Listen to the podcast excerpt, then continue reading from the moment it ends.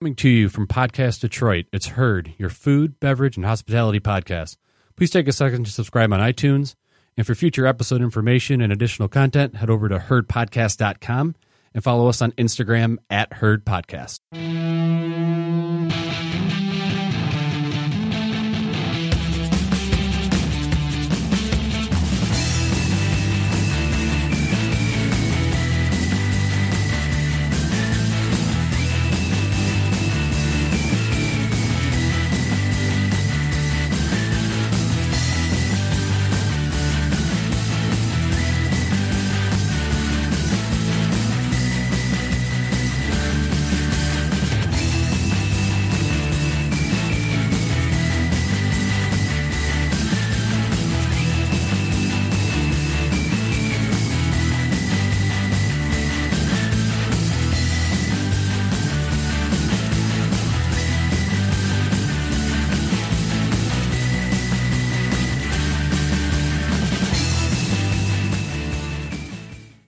and welcome to Herd, your food, beverage, and hospitality podcast. Thank you very much for listening.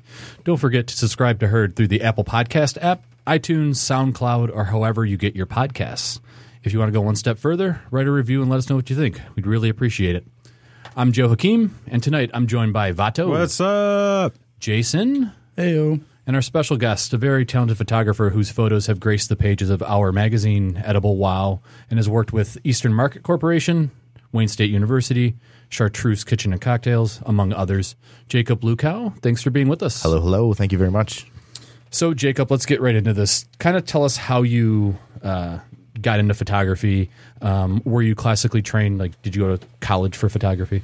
I guess my love for photography kind of started uh, West Bloomfield High School. We had a great photo program, dark room, all that good stuff. That was kind of like where all the cool kids hung out, listened to music. Um, I was always kind of into art, whether it was drawing, painting, printmaking, uh, this, that, and the other. And photography had its own, you know, special merit and uh, you know visual appeal. Um, so I kind of took that to college at Kendall College of Art and Design in Grand Rapids, um, where I studied photo for five years. Um, definitely learned a lot about how to talk about photographs and art as text and to dissect them and analyze them. Um, how to have a career, that was a different story. It was art school. So I think that's kind of the common mantra among uh, grads from any art school. Um, however, uh, so upon moving back here from Grand Rapids, um, started working with Ara Howrani, who has uh, quite the legacy in Detroit. His father was a master, um, known for being the people guy in the 80s and 90s when everyone else was shooting auto. Um, so Ara has kind of carried down the torch, moved back from LA when um, Amin had a stroke, and then uh, ended up passing away five years later. So Amin has, uh, or Ara has now um, taken on the business, and he's definitely a talented and successful young man. Awesome dude as well, good friend. Um, so I worked with Ara for about six months, um, just doing kind of general studio stuff, working on a couple shoots, and um, just working in this amazing studio up in New Center on Grand Boulevard, which just is seeping with history. And I've heard of all the crazy parties um, that I need to, as far as how his dad rolled.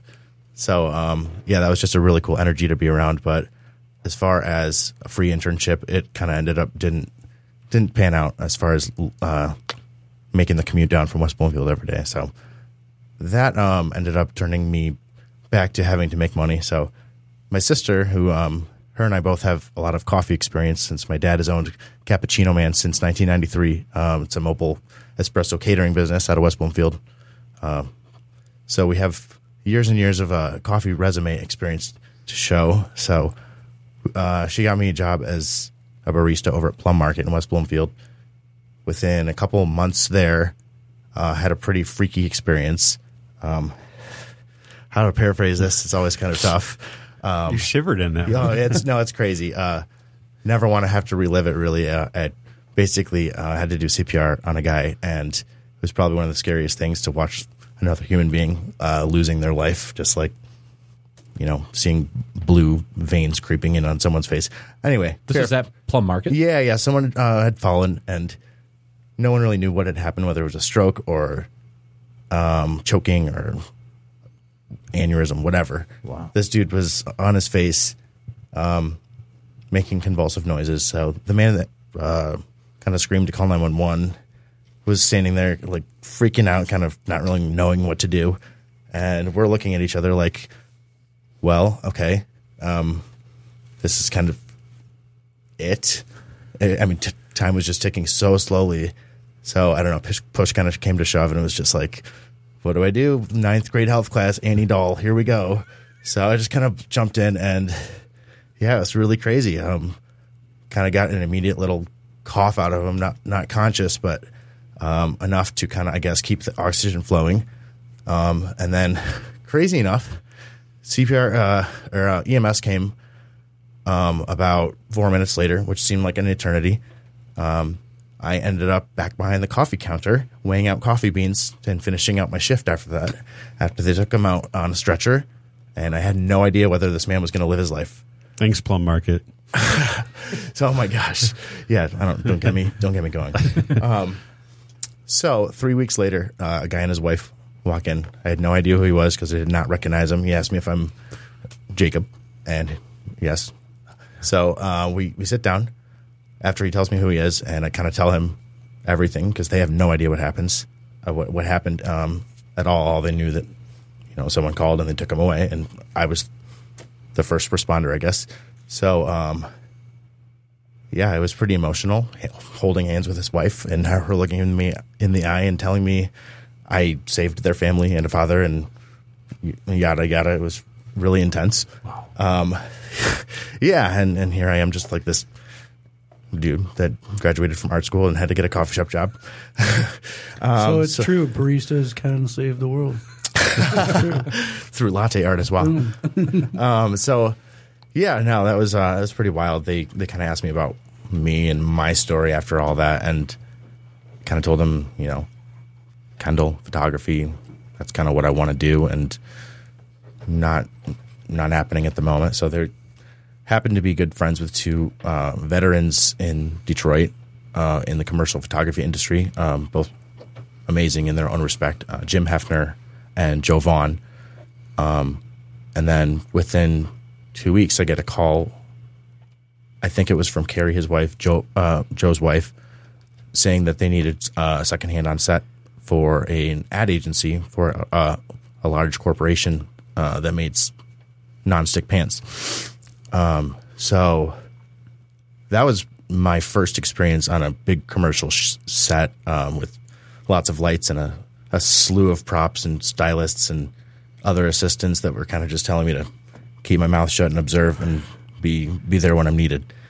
Um, I got the smackdown when I uh, raised raised my hand and uh, noted that there was a clove of garlic in another room that we could use as a prop, just because I wanted to be extra helpful.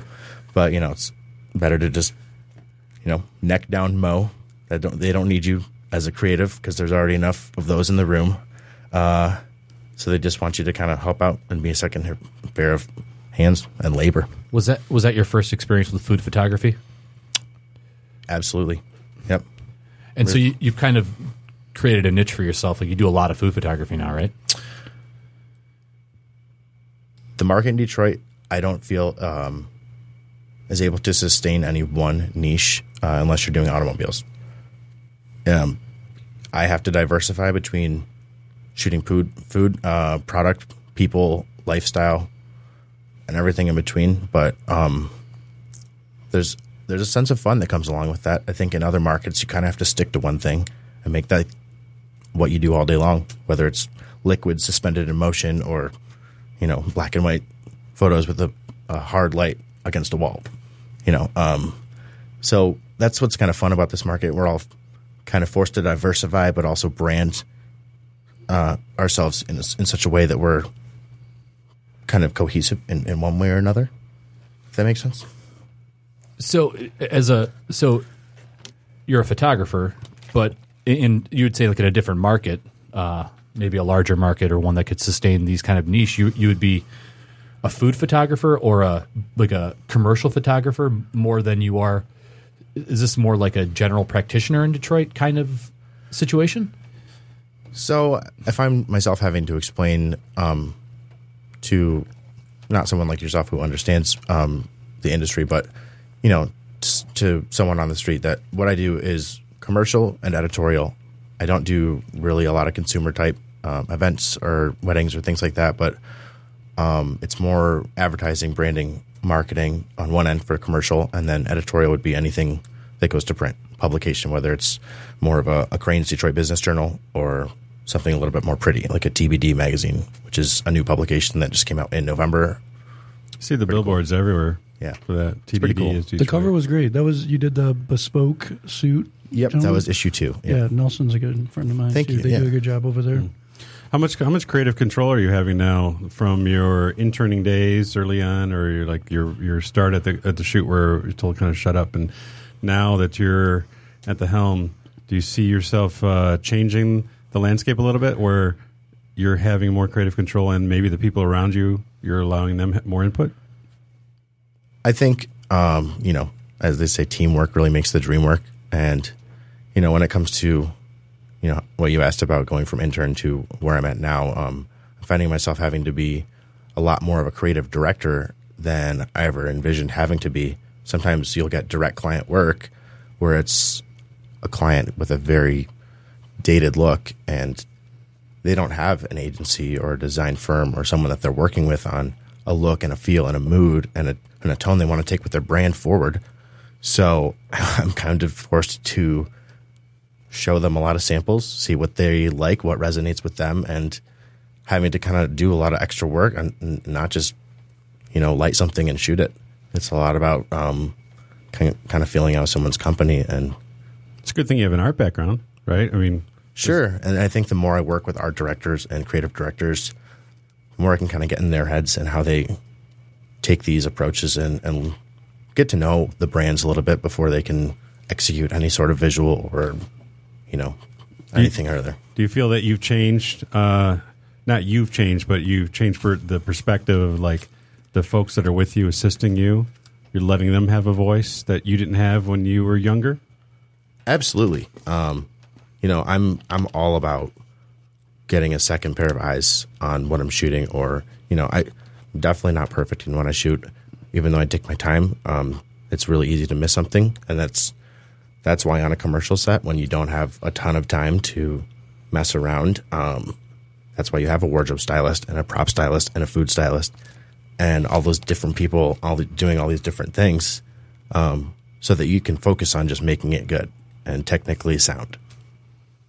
In terms of uh, all these people you work with and the kind of um, large scale projects that you work on, um, if I feel like photography has kind of taken this path of like uh, like democratization. Like, there's, it's really easy to buy a camera. It's really and they're fairly inexpensive now, right? And under the right circumstances, almost anybody, and I don't want to say anybody, but almost anybody can take a really good photo, right? Um, what you're what you're kind of describing is like this l- this larger overarching vision that I feel like an amateur photographer or even someone who goes into a restaurant, for example, and says, "I'm a photographer. I can shoot your, you know, I can shoot eight dishes for you for Fifty cents. Yeah. Fifty cents. I'm going to undercut everybody here or for free food, for or, 50 just, cents. or just feed me, Yeah. right? Like the, you know, the, there, there's or no pay at all, right? So, what do you say to a place like with all this in mind, like they, that say like you know, my, oh, my cousin can do this for us? Like, do you ever have to make that argument? Absolutely, it's all about um, you know letting letting the work speak for itself, which is hard enough to get someone to sit down and look at it. Um, plenty of people can claim to be food photographers and this, that, and the other with X amount of experience. Or li- or little experience, none. Right? Yeah. Which, like Joe and I were talking about earlier, I mean, isn't necessarily their fault. I mean, society after the recession, millennials are being, you know, bombarded with this message that they've got to build their own brands and be out there doing things. They can't count on the old model of getting a job, working there for 30 years, you got your 401k, your pension, whatever.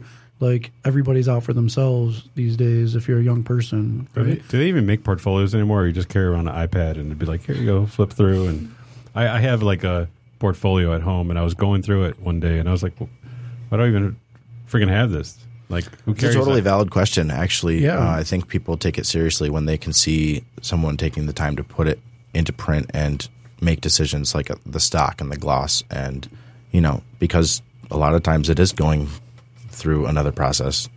I think it's important to see how you would envision that, you know, from from beginning to end, whether it's a piece of art on the wall or a promo.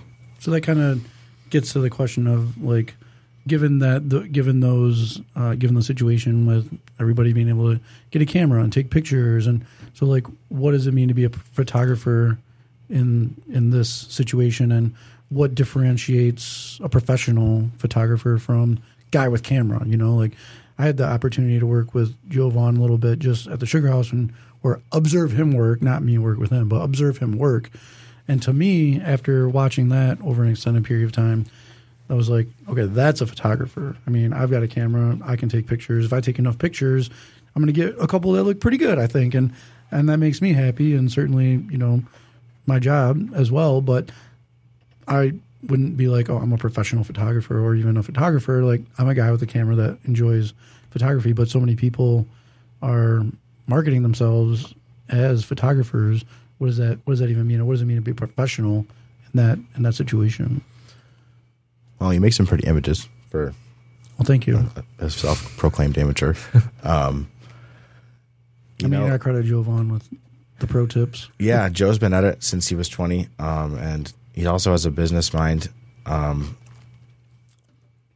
yeah, once you know he, he's been through the film days and and been kind of through it all. People only think he shoots food, but um, yeah, the guy can handle pretty much any commercial shoot that's thrown at him that's not insanely technical. In which case, he can bring in his brother um, Jay, who's this lighting guru, learned from Alan Davidson, um, who's over at Dayspace Studios. He's basically one of the only rental studios in the Detroit area. It's right here in uh, Royal Oak, over on Nakota in that uh, industrial area. Um, Alan is an awesome dude, and uh, yeah, I think it's great that he's providing that as a service to you know the industry here. It's a pretty small market, and it's not really a renter's market. So when there is a big shooter that comes into town, they need Profoto certified renters, and there's not that many. You got to go to Livonia over Procam, or I don't even know where else. Maybe DPL over in Farmington. You don't um, shoot film anymore, do you? I do when I travel. It's kind of a fun, fun little personal thing. Um, I also have a couple weird little quirky cameras. Do you like pinhole stuff, or you do like uh, what, like uh, some of the light, you know, coming in on the exposure? Um, not stuff, or- pinhole, but um, I have I have two 35 millimeter cameras. One of them is a uh, a stereo camera. It's a Kodak, so it's uh, it's meant to be viewed as a 3D image. Um, so it, it requires a special slide viewer. Um, it has two different lenses that shoots kind of at the same width as the human eyes, but at a slight angle inward. So you're creating that parallax. So um, those are always really cool when they turn So, out. so you're doing that for fun when you're doing your your work with the restaurants, the bars, and stuff like that. Everything's digital. oh yeah, absolutely. Yeah. When did you switch from film to digital? Do you know? Well, I mean, pretty much college, I was doing both because I had access to not only a, a black and white darkroom, but a color darkroom, which was very rare. Um, that's definitely one of the cool things I'll give Kendall credit for. Um, yeah, uh, it was a different beast uh, printing color photos, um, kind of dialing in each cyan, uh, magenta, yellow, and black. And um, yeah, it's definitely not as easy as black and white, where it's just kind of applying different filters and times. So that was really cool. Well, what's the? I mean, we keep saying commercial, and we're talking about. I hear some people say, "Well, if you get paid for it, that makes you a professional." Like, Well, I, I've always said that if you, at least for me, if you're if if the majority of your income has been from this gig, then it's professional. If you get paid here and there and you're good at it, you're semi-pro. If you just walk around and like you take pic- shitty pictures with your phone, you're an yeah, amateur guy with a camera. Well, yeah, I'm just I'm curious. I like to explore this idea because you know we've got. I mean, like you said, you, you went to art school, you're learning photography, and then you're like, well, maybe art school students don't get like the business side of it. Then you got to figure out the business side of it. And then businesses have to figure out, you know, how does content creation work into the business model of, you know, let's it is advertising. Was- eh, Instagram is basically advertising, as we all know. Although we're selling now like food as lifestyle or all these different things, but we're still promoting what we've got there. So how do we how are we uh, you know creating content day in day out? Um, you know what is the value of that? How do we figure out? What, what do we claim on our taxes? Is the, maybe the answer, right? Yeah. Well, I mean, I think these things are fluid things. I mean, these things are as these platforms are constantly evolving and society's evolving. That's what I'm trying to get at. It's like, you know, people are out here making money. Right, but you know, if if if the only thing I claim in my taxes is photography, Sure. then I should consider myself a professional photographer. That's the only thing I claim. So, but do they do commercial work? Like, let's if you were if you only shot pictures professionally, paid for social media accounts, you don't need to put as much work into taking pictures for Instagram in most um, instances. I think as you would have to do for like a heavy duty commercial shoot. Or correct me if I'm wrong. That's why we're having this Not, yeah, I would say not necessarily because pretty much anything you're doing for a company that's hiring you is going to be unlimited usage, which means they're going to be wanting to use that in any way possible, whether it's in print for an internal brochure or as an Instagram post that they, you know, pull from a library every two weeks and, you know, post something on, on, on Instagram. It's um, just as much advertising as it is a billboard. Honestly. And the, with the quality of it, of what you can get from a variety of things, your phone versus a you know huge meg- megapixel, camera. Uh, I mean, it, it's uh, it's so hard to differentiate between uh, you know the styles and and uh, can I be a professional only shooting with my phone? I think I can. I would say yes and no. Right, Um, right, I mean, depending on the type of photography. If you're doing long exposure, night exposure, night, star trails and stuff, obviously that's not shot on an iPhone 7.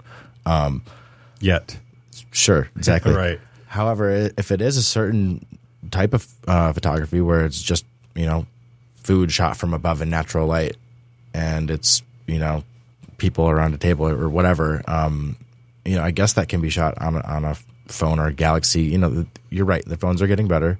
However, I still think, you know, for those that have an eye for it, you can kind of tell the difference. And that's why Instagram was really sad for me because it started as this fun project that I could, you know, have this camera in my phone at all times and pull it out when I saw something on the street that kind of inspired me. And that's what brought me to photography, just shooting weird little stuff on this, uh, you know, plants growing out of cracks on the street, whatever, textures.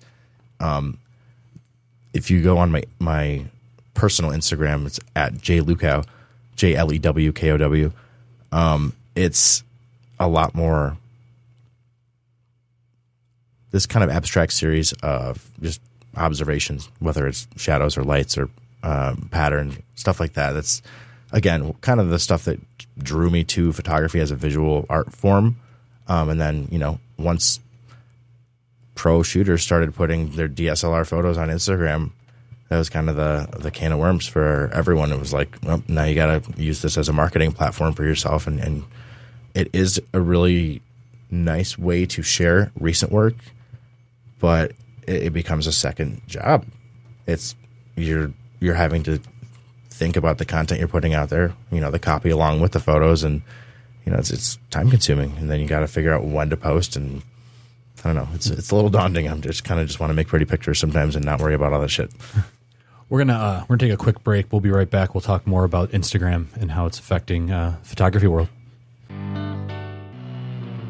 Hey, welcome back to Herd, your food, beverage, and hospitality podcast. Uh, so uh, we're with Jacob Lewkow, uh, photographer. We are just talking about Instagram before the break, and we're going to continue talking about it uh, in light of this uh, article that just came out on Eater earlier in the week. The article is called "Instagram Food is a Sad, Sparkly Lie," or how influencers transformed eating from an activity into an aesthetic. And the kind of the, the thesis of the article, uh, as I saw it, was kind of this. Uh, I mean, we've all seen these photos of these incredible looking burgers or these ice cream filled donuts. Yeah. Don't hate. I shot 'em. Um, and, and these are these are burgers that have like eight patties and like sixteen slices of cheese, and, and like no one's eating these things. Or, or the other side of the article is someone I don't know use like uh, who's that Jenner, like Kylie Jenner, whoever the hell it is, like she's posing with a uh, with a Oh, Paris Hilton. Paris Hilton posing with like Carl a Carl's Jr. cheeseburger you know or something like that. Because that. I read the article, bro. um, and um, Boom. and so the, the also, argu- I love cheeseburgers, so that jumped out at me. I do love Carl's Jr., but they don't. I mean, Hardee's is not Carl's Jr. I don't care. But so th- the thing is, like when when we post food, like shots on the hungry dudes, like we consume at least seventy five percent yeah. of it. No, yeah, it's, it's take it more than that. or- well, right. Well, yeah. But I mean, we're not just posting a, a, a photo of something and not eating it, right? Um, and I know Or drinking uh, And so this whole influencer type of uh, aesthetic that is happening is like Jason, you you referred to as like the fear of missing out, right? Like you you want to be seen with this ice cream filled donut or the unicorn frappuccino, right? Um, so Jacob, like from your perspective, with just shooting, you're, you're shooting photos for restaurants. Like you're not shooting them. You want them to be enticing, but you don't like.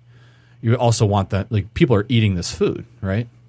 Yeah, I think um, a really common misconception nowadays is that food photography, whether it's commercial or editorial, um, requires some sort of plasticity or Hollywood or Like the glue and the uh, you know for the uh, cheese, right? absolutely. Yeah. So yeah, back in the day, uh, whether it was you know pre strobes or pre digital, um, they were using hot lights in studios, and they didn't.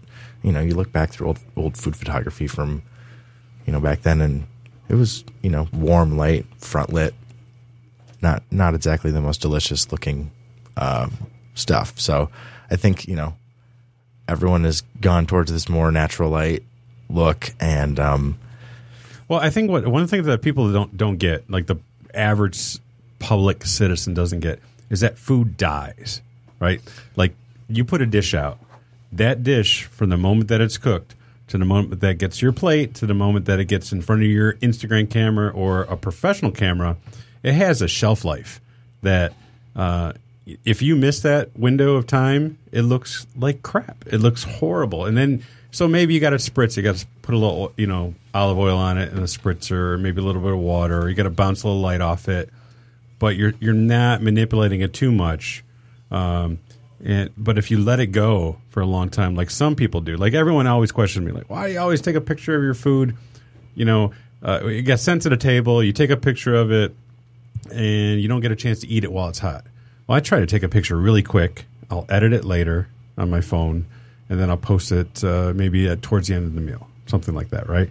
Uh, a lot of people don't realize that if you wait till later on, you know, have, you have a few bites and then you get a you close up, blah blah blah, the food's dead, right? I mean, you have the studio experience has to be a little bit different than the editorial experience as it relates to shooting and and the, and the the death of food. I mean, cocktails are the same way, right? A cocktail can, uh, um, Yeah. you know, you start off with this nice frothy beverage and it's been shaken properly and blah blah blah. And, I mean, Yeah, one the air dissipates, it dies, it goes flat. I mean, you know, the the glass will get um, condensated, so where at first it's perfect, and all of a sudden now you're catching all these beads of you know moisture all around the glass. But you know, I don't. Again, like going back to this idea of like Instagram and things being, you know, a lot of this stuff is what's the do you really need it to be super professional to post a picture of food on Instagram? I mean, obviously not. If a lot of people can now come in and take these pictures and you're posting them, and it's like as long as you're sort of just like capturing the gist of it, I, I would say that if like a person who's been technically trained looked at did like a technical photography audit of a lot of pictures, they'd find a lot of things wrong with them. So it's not again, this goes back to the question of like everybody's a photographer, but how many people are professionals?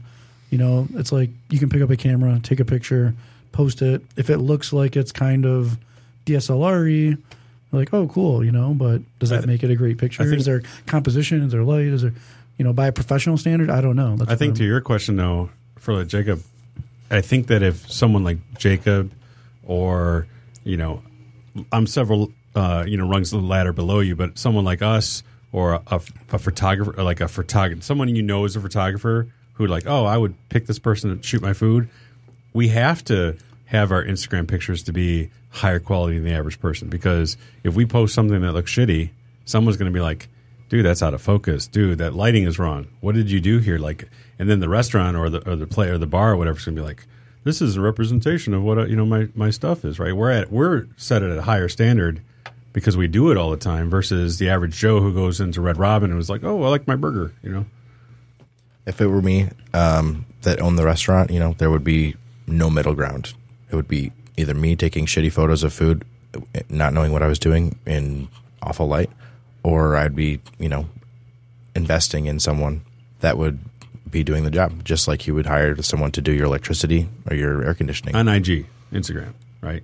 for, for, um, every, for everything you're saying, right? photography assets, photography, yeah. not just Instagram. What do you think of the restaurants that have the photo booths like set up like the tents so that people can take their plate in there and like Weird. it is weird, but in this day and age of social media where like Instagram's king, is it That's not an experience, though. You're you're, you're taking you're taking I- I the experience get out of it. I mean, it is an experience, I guess, to take your food to a no Booths I, I and- get that, but I mean, as for the restaurant itself, well. Ninety percent of your your restaurants has the experience. If ten percent wants to take it and take a good picture of it, is that a bad thing? A lot of time you like to see context, um, not just the food itself, but Right. what's the table it's sitting on? Are we in a booth setting? Are we outdoors? Are we on a patio? Or are we in a dark bar? So, so this this brings up the point in the, the, to this article, this influencer kind of marketing, where the food is placed not just in some like, you know, not in a perfectly set table or something like that. It's like in the element of having fun.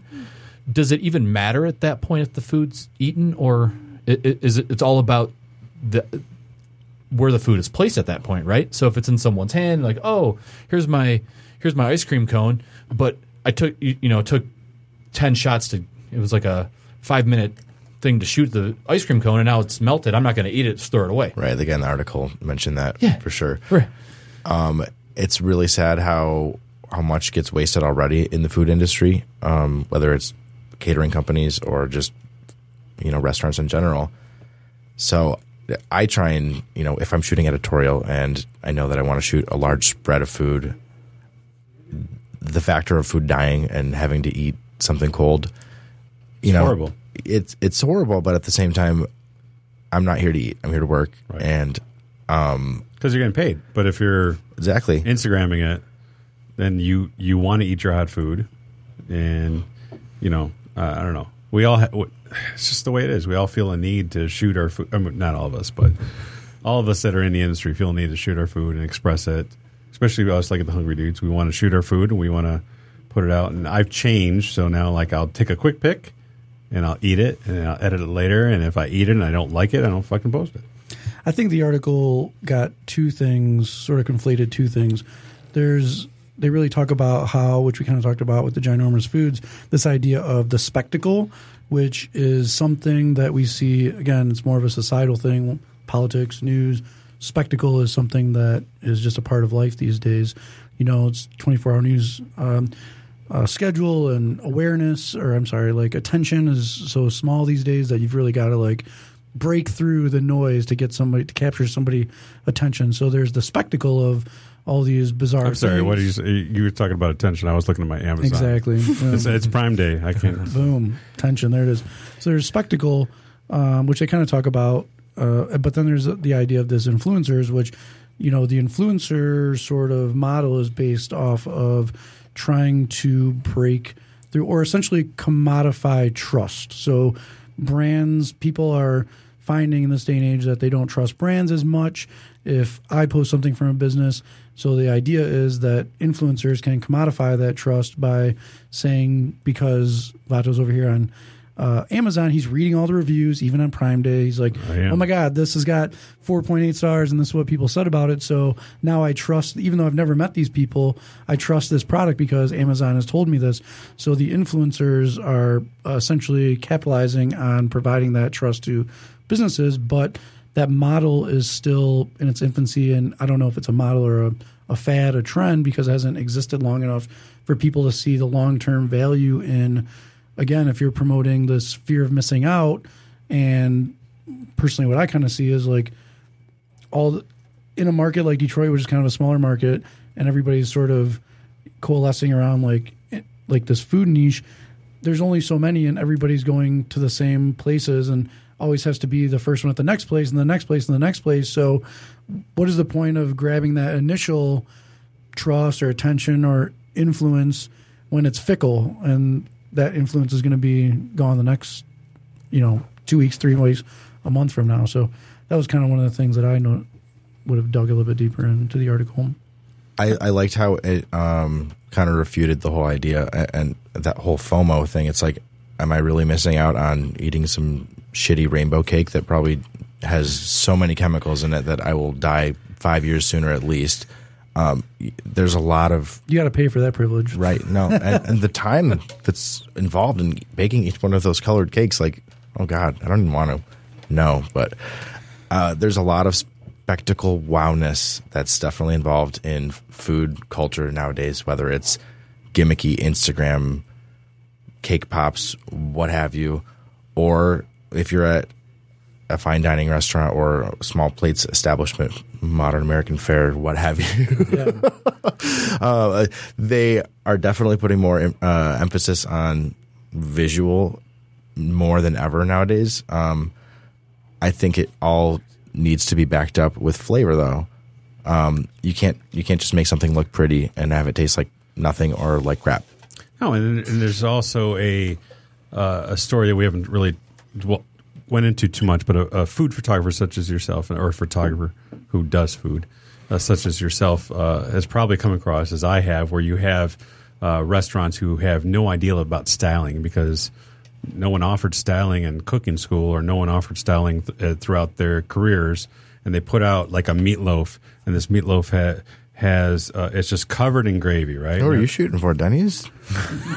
no, you know what? This is, I'll, I'll tell you, this is when I was shooting for Metromix and I went out to this restaurant in South Lyon and I was like, what is your, uh, what is your number one thing that fucking customers love all the time? And they're like, oh man, it's this mile high meatloaf. So I'm like, sweet. Let me shoot it. So they bring out this meatloaf and it's covered in gravy. And I'm like, you know, if I shoot that, I'm going to look like an asshole because uh, people are going to be like, this is a horrible shot. You know, how could you take such a horrible shot? Well, it's really the chef who doesn't know how to fucking style the food. So I was like, you know what? Uh, maybe we'll do a cross section of this. And you know what the chef does? He comes out and hands me a knife. And I was like, all right, you're a dick. But if I don't cut this and clean the plate myself, I'm going to have to take a bad shot. So I cut it in half. I took half the meatloaf, threw it on another plate, cleaned the plate up, and I took. Uh, it's a. It ended up being a really really nice shot, but sh- you know the chef didn't know any better. The GM didn't know any better. The restaurant owner didn't know any better, and so they suffer for that, right? And as a photographer, you're coming into this game and they're like, "Hey, I'm gonna, uh, you know, we're we're known for our wings." And they give you this completely, uh, you know, plate of orange wings, and there's no contrast. There's no, there's no green in there. Can There's we get a no sprig of parsley in here? Right. Can you can I get something to to counterbalance this? And and the photographer is, is forced to be this artistic creative director who's going, um, you not realize that this is not pleasing to the eye? And when you put it out to customers, and it doesn't matter how much they enjoy it, they're going to look at it and go, oh, okay, this is just as good as uh, you know Applebee's Buffalo Wild Wings. I mean, we're we're put in this dilemma all the time of of being authentic to what we're actually buying and eating, uh, and also making it beautiful. Um, you know, one one shoot that comes to mind for some reason is Motz Hamburgers over in uh, Southwest Detroit. They're known for their sliders and their breakfast croissant sandwiches. They're delicious. They're not the prettiest things, um, but you know, you don't have to necessarily make you know polish dirt into a piece of gold it's it, it is what it is and if you can kind of at least make it an interesting photo there's there's ways to kind of work around that whether it's putting it in someone's hands shooting it with a dynamic composition and some condiments by it or That's where the uh, art school comes in. You have this com- composition aspect. So, uh, where we say, like in the beginning of the episode, we're like, most people can be photographers because we have great cameras now on our phones. We have inexpensive DSLRs that we can have. But not everyone has this eye. Not everyone has this composition background. Not everyone understands contrast or color or shadows. Everyone wants to use their friggin' flash on food. And, and that's like, I, you know, I I'm I'm not a professional. I'm a semi-pro or you know high-end amateur, and I haven't used anything but natural light on food. Uh, I think almost since the day I started shooting food. you Well, got to now use it when it's there Yeah, totally. Um, what was I gonna say? I found myself uh, recently in a situation where I was shooting at a high end restaurant in, in Dearborn. It's um, the name is escaping me. It's in the the old Hyatt Regency uh, hotel. The the night. Uh, It's Italian. Kind well, of the rest the hotel is called the night something now. Like uh, Um, it's not Edison's. That's over. in uh, anyway, totally dark in there, and as you know, it's nice to have some sort of directional, large, soft light, whether it's natural or not. Um, but it was, yeah. Um, I, I went to kind of move um, one of their overhead um, iridescent lights, and it was one of those old '90s fixtures where the the wire was live. So I crossed the wires with the other one, and the whole circuit never in the cross restaurant the, went out. never cross the streams.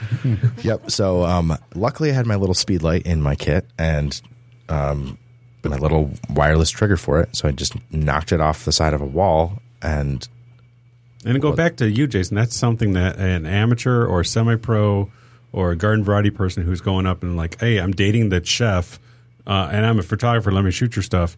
This is something that a pro would figure out. Yeah. A pro would know what to do in these situations where you're like, uh, I want to shoot natural light. I can't shoot natural light. Okay, everything here is showing yellow. I can't shoot fucking yellow.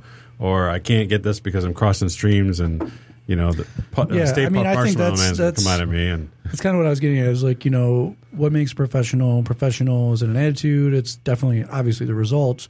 I mean, we've heard. oh, or if I've it's heard attitude, I'm, I'm pro all the Yeah, day. you're.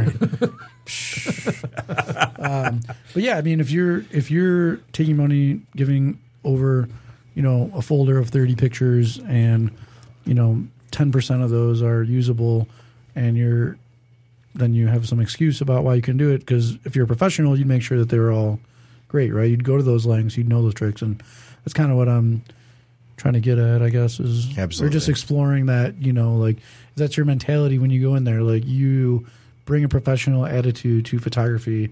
You're not just a guy with camera who can take 500 pictures and cull 30 out of them and sell them for whatever. Sure, you know? and I think a lot a lot of that does come with the experience I gained in my assisting, whether it was you know just Joe or uh, the handful of other photographers I've been able to assist over the years. Being on set, observing photographers, problem solving. Um, there's no handbook. There's you know a lot of stuff on the internet, but really you're not going to learn unless you do, and until you're the one that's the pair of hands that's moving the light and tweaking it two inches to the right and another two inches to the right. Oh no, back one inch. It's you learn how those subtle nuances make all the difference. Well, let me ask you this: How many? Because we were talking in the break about. I think about things a lot of times in terms of markets, and then there's you know supply and demand. Obviously, there's a large demand for this content. People need content for Instagram. They need it for Facebook. All these different social platforms. There's you got to stay relevant. So, as a photographer, as a professional photographer, and I'm not even sure this is a smaller market, so how many professional photographers are serving this market? And is that given that now anybody can be a photographer quote unquote and provide a lot of these images you think that with more demand your service would be more in demand. But have you seen that um, Restaurants are calling you. yeah are you bars seeing are calling you. are you seeing that? Are you seeing growth in that or or is that really hurting the professional photographer to have a bunch of people with cameras running around offering services Instagram has forced professional photographers to s- step up, separate ourselves, and find new ways to stay relevant and prove ourselves, prove our prove our value, prove our worth, and show that we we are a different breed than you know. You have to because if somebody has a daily special and they want you to shoot the daily special, you can't come in and be like, okay, I'm going to set up and do this and that. You got to come in quick, right when the you know the chef comes in at four o'clock or whatever and puts it out for the for the uh, uh, wait staff to see. Maybe you're shooting that and you're posting it instantly, right? That's the kind of situation where you'd have a little bit more of a retainer situation with a Yeah. restaurant, uh, a, a a tight business relationship where you can be on call and and understand that that's kind of the nature of it. However, you know, with time and uh, you know, trying to just juggle all of the work, um, it just makes more sense to do more than one Yeah, if they, plate at once. Yeah, but if they want a social media platform that's pushing out like here, here's our special for the night, and they don't want to put out a bad looking dish, They want to have someone like you on retainer and say, "Hey, I want to bring you in every night at four o'clock. We're going to shoot this, or you or somebody that you trust that's on your team going to bring you in, and we're going to shoot this at four o'clock every night. You guys going to be responsible for pushing it out, or maybe you have a, a social media team that's responsible." Who's tied in with the restaurant that's going to push it out? Well, just to be clear, you don't do social media. You just provide the images, Correct. the content. Yeah. Oh, And, th- and this is, I, I think what you're getting at, and I think this is an important point, is this larger issue of planning Yeah. that um, that so many places don't do now, because w- with this in- Instagram influencer movement, it's really easy to, and, and I imagine fairly inexpensive to call up an influencer, you know, have them come by, give them some food, and shoot a shoot a, a shot or two, give them a hundred bucks or something like that, or whatever it might. I don't know what what the cost is, and have them post to their fifty thousand followers, right? And it's short lived, as as we said before. It's got a very short lifespan. It's not it's not the same as investing in photos, Jacob, which is what you know what you're providing. Um, I'm not talking about that. I'm, I'm talking about the restaurant itself. oh, I, I know, and what But I'm no, I get what is, you're saying. Yeah, though. Like Jacob no would post, plan. Jacob would post on his own page this as an influencer. No, no, no. I'm saying like there's no larger plan in terms of like so they they see the influencer and they think this is the quick fix. Oh, the yeah, larger yeah. plan is Jacob like going in and saying, okay, I'm going to give you a library of photos. Right, and you need to build your client base on, on Instagram to be twenty four thousand followers Exactly. on Instagram. That's the way to go. And this is how of course. you know, like it, not that you can provide that, but that's a whole. These are these are larger issues that um, people gonna- are just looking for, and that's why this whole this article it makes Those a lot of issues are going to come up sooner than later because, you know, as much as I love print and as much as I love like a, a, a true portfolio that has eight by tens in it that are glossy and colorful and blah blah blah, that's that's the you know that's vintage. That's we're going to see that. Uh, you know, I hate to say with the record because the record's coming back, right? But you know, that's like the vintage stuff that it's just not economical anymore. I mean, I shot film for so long, and I used to, I used to when I shot concerts, I had two cameras and both had film, and I shot 120 and 35 and blah blah blah, and then all of a sudden it's like I can't afford this shit anymore, and nobody can, and especially a restaurant or a mom and pop place when you're competing with. You know, a restaurant like a Chili's or an Applebee's or a Fridays who has all this money behind it, and they're putting out all these ads and they're putting out this content, right? And you're just trying to get out. Here's what I have on a, most of the time, but we change up our menu seas- seasonally or we change up our menu weekly. How can you compete with that? Who has the same food on the menu all the time? We always have an awesome blossom. We always have a, a, a, a blooming onion, right? How do you compete? No, no. But let's think about how do you compete with that when you're changing up your menu weekly and you want to push it out uh, photographically and, and the images you want to push those out on Instagram or whatever social media it is. More, more to the point, we, we mentioned at the beginning that Chartreuse is you've worked with Chartreuse. I don't know if they're currently your client. If it doesn't matter if they are. Um, what kind of work do you do for Chartreuse? library shoots. That's exactly what I do. So um, I'm actually in the process of a two part shoot right now. We did some stuff earlier uh, in the spring, and then um, now that they're working on their patio, uh, Sandy and Doug decided it'd be better to kind of break it into two parts and also kind of hit a couple different seasonal aspects because they are, you know, so fleeting over there with the menu. And, and so, one thing to keep in mind, I think this is to your point, Vato. It's like they they may never recreate the dishes that you shoot ever again, right? Correct. The strawberry uh, soup I, I missed out on. I, I got in there and Doug sent out this amazing strawberry soup with some crab in it, some crazy basil oil garnish. I was like, Doug, mind you sh- blown. Doug, you didn't fucking call me, so I would have taken an Instagram of that. Whoa! I, and I, I told him I need to get in here and shoot this. This is absolutely beautiful. I shot it on my phone, obviously, but it's never going to do it justice. Um, you know, it's and that's where someone that does shoot on a on a big tank of a camera and knows the difference between you know the quality of, of your little lens on your phone, um, and you know, and this big camera body that you're putting all this trust in because you know it's going to kick out a great image. And so, do, do you see this? Uh, do you see there being a kind of like a, a shift then from this influencer movement towards back to where you you sit like these kind of library building libraries of photos and having them at your disposal instead of like having this one second of Instagram fame that may occur.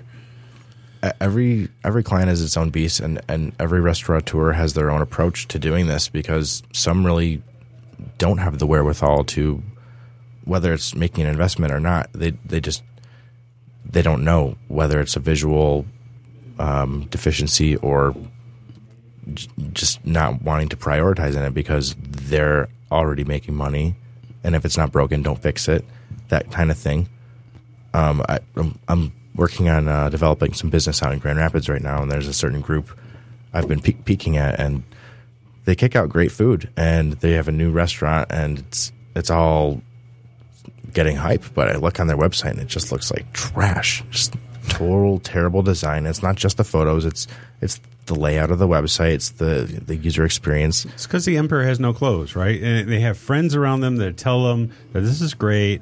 Oh, you you put this out, and this is great, and you got a you know great decor in the place. And their friends are telling them this. You always I have think, to wonder. I, I think that's part of it. I think sometimes, like, from my experience, it may be just that, like, maybe people don't understand, uh, like, the digital platforms as well as the physical platforms. Like, if you're a chef, you understand, obviously, designing a kitchen, how to design these dishes. Like, but, like, if you've been Well, if you're a good chef, steep, well, because you can put a fucking pile of meat, Yeah. uh, meatloaf on with Okay, pork gravy well- on it.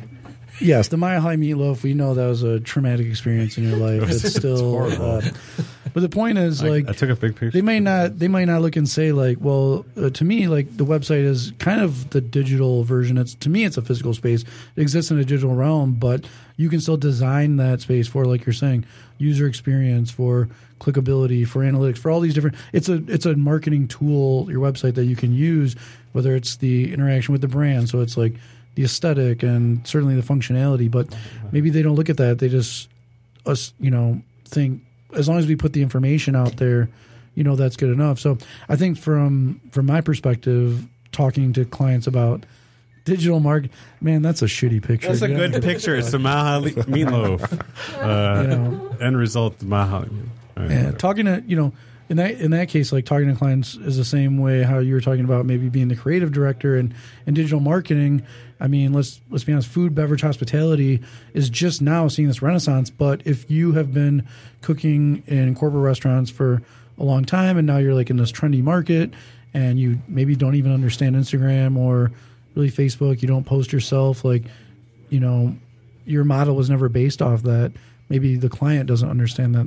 Do you ever turn clients down because maybe they just don't, they're not a good match with your vision or I'm a freelancer. I, I try to never turn work away. Um, Yeah. I one of my main mantras, and it's something that is, you know, true as as I can possibly see it. Is you know they're putting all of this work into making their operation the best that it can be. It's 2017. Get with the times. Get a great website. Yeah. Everything That's on good the web business, right right? now. Everything on the web right now is image based. You're seeing these big, beautiful, full bleed scroll down photos, and if they're not high res, they look like crap. Um, so you know you can't get away with your Instagram photos on your website, which should be the anchor of your brand. Unless your Instagram photos were shot by me. Yeah. Are you upresing them to like Oh, high they're, res tiffs? they're awesome. I'm telling you, I'm shooting with like a million DPI and I'm editing them to the best edit I can do. Composites? They're Man. All that stuff. beautiful. He wasn't kidding. He said he was going to get in a shouting match, and I he was. definitely came through. I was with like, the, why are uh, you think you're better than me? Yeah, F that. You're a pro and I'm a semi-amateur. Oh, pro. stop all that. Love it. Love it. So, what, what does a client uh, initial client meeting look like to you? Like, how, how can you tell immediately if you're going to work with someone, even though you won't turn work away? No, You can't- honestly, sometimes you can be talking to someone for months until you realize that um, your their budget doesn't line up with what you feel like you're bringing to the table. Um, and flexibility is always the goal with me and hopefully other photographers. Trying to find that sweet spot where you feel like you're not getting squeezed too hard, but you know they're also getting a good deal. Um, it's it's it's really tough, and constantly we're seeing people, you know, coming into the market, like you're saying, um, whether they are straight out of CCS or you know they've got a little bit of assisting experience under the belt. Sometimes they're shooting for you know, a web blog that's popular and we'll end up handing over those images to the restaurant they shot and hoping that they'll establish a rapport with that that restaurant and and in hopes of being hired back. That's actually happened to me with the same photographer for three clients in a row. Where's- and Where's he or she at? Let's go. it's uh Let's- let's it's take care of this it's right hard now. to see it uh happen because it's like you put in this work you know you see these businesses planting seeds and you want to get on the ground level and you feel like you're doing everything you can and all of a sudden all that goes out the door when someone hands over some free images and then that's who they want to work with Uh, so, Jacob, where can people find you online? www.jacoblewkow.com If you don't want free images, where can they find you? Lewkow is spelled L-E-W-K-O-W it's uh, Polish and shortened And what's the uh, Instagram account again? at Jacob Lewkow photo and at J Lewkow All right. Jacob, thanks for being with us. Thank you so Yeah, much thank for having me, brother. guys. This Thank is you, awesome. brother. Until next time, dine well, friends. Cheers.